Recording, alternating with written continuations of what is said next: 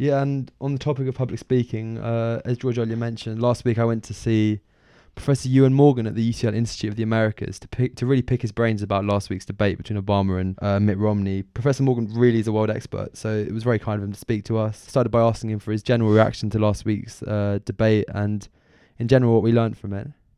It was not a sure footed performance by Obama. He uh, had to ask for more time to make his points. Uh, uh, he seemed hesitant. Uh, he wasn't the confident performer in the debates of 2008. Uh, we learned that uh, Mitt Romney is a pretty good debater. all the opinion polls that I've seen indicate that uh, they uh, rated uh, Romney the winner over Obama, and uh, by quite a substantial margin, uh, two to one in some cases. Uh, the Democrats were uh, playing down uh, the debates at the weekend, saying that Romney had much more experience of the debate, recent experience, and that he was likely to emerge the winner.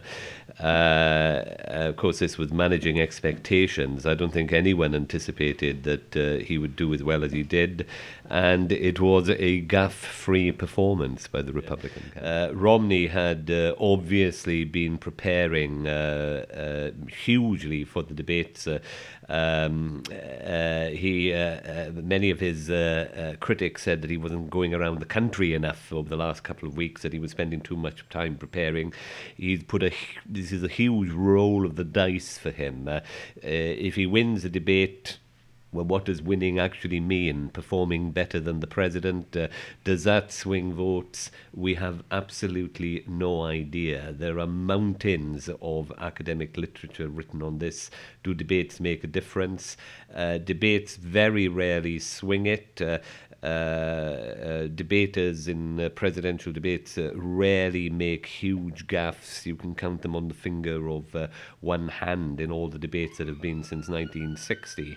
so we really don't know. And you can go back to 1984, where Ronald Reagan clearly uh, lost the first debate to Walter Mondale uh, uh, with an abysmal performance, yet uh, ended up uh, winning the 1984 uh, election by a landslide of nearly 20 percentage points ahead in the popular vote over the Democratic candidate.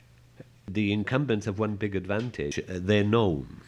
Uh, and it's less important for them in many regards because they have a record, sometimes not a record that's going to help them very much, but nevertheless they have the record. The American people know Obama. Um, Obama is um, personally much more popular than Romney is. The interesting thing is whether Romney will go up in the population, uh, in, sorry, in the in the popularity stakes, um, or whether you know the Democrats have still got their powder dry. They've still got the forty-seven percent gaff to play on. They've still got the opportunity to bring out negative ads. Uh, it remains to be seen. It'd be very interesting. The first post debate poll.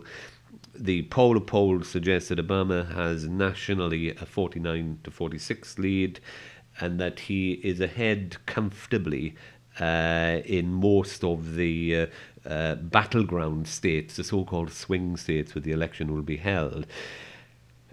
I would be surprised if Romney did not get a bounce. But what that bounce will be, it's 49 46, quite tight anyway. Will it, uh, will it pull him level? Uh, but e- e- even if that happens, I'd be surprised if uh, uh, the results um, translated into significant gains in the battleground states. Uh, the one thing that concerns me about British perspectives on this US election is that we are fixated, even obsessed with the presidential race. We forget that there is, in many ways, an equally important race for all the seats of the House of Representatives and one third of the seats of the Senate. Now, should Barack Obama be re elected, he will, in all likelihood, face at least one Republican controlled chamber of the Congress. The, I cannot see the Democrats recapturing the House.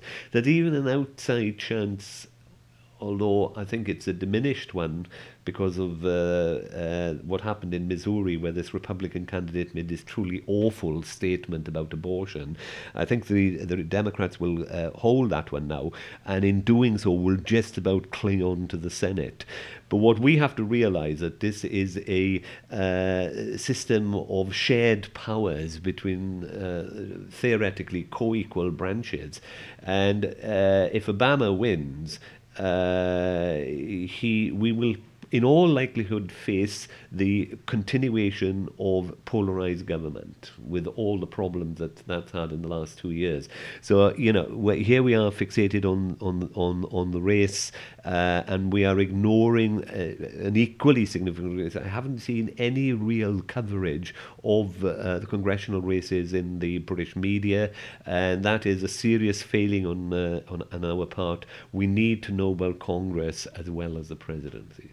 In the uh, case that Mitt Romney won, uh, the likelihood is that he might he would certainly pull his coattails would help the Republicans in the House and could even help them in the Senate. Now, what you might have uh, uh, in 2013 will could be with a Romney presidency, a Romney House and a Romney Senate, and that could signal the end of this period of uh, deadlock that we've had in well, really since Obama became president, uh, uh, and uh, the way would then be open for very significant reductions in the scale and role of government. And uh, if a Romney, uh, a Romney and Republican uh, single party control of um, the presidency and uh, Congress could make the 2012 election the most significant one for a generation. And that's all we have for this show, but we'll be back in a fortnight with more news and features from UCL. If you want to get in touch with us in the meantime, you can tweet us at UCL News or email us at mynews at ucl.ac.uk. Bye.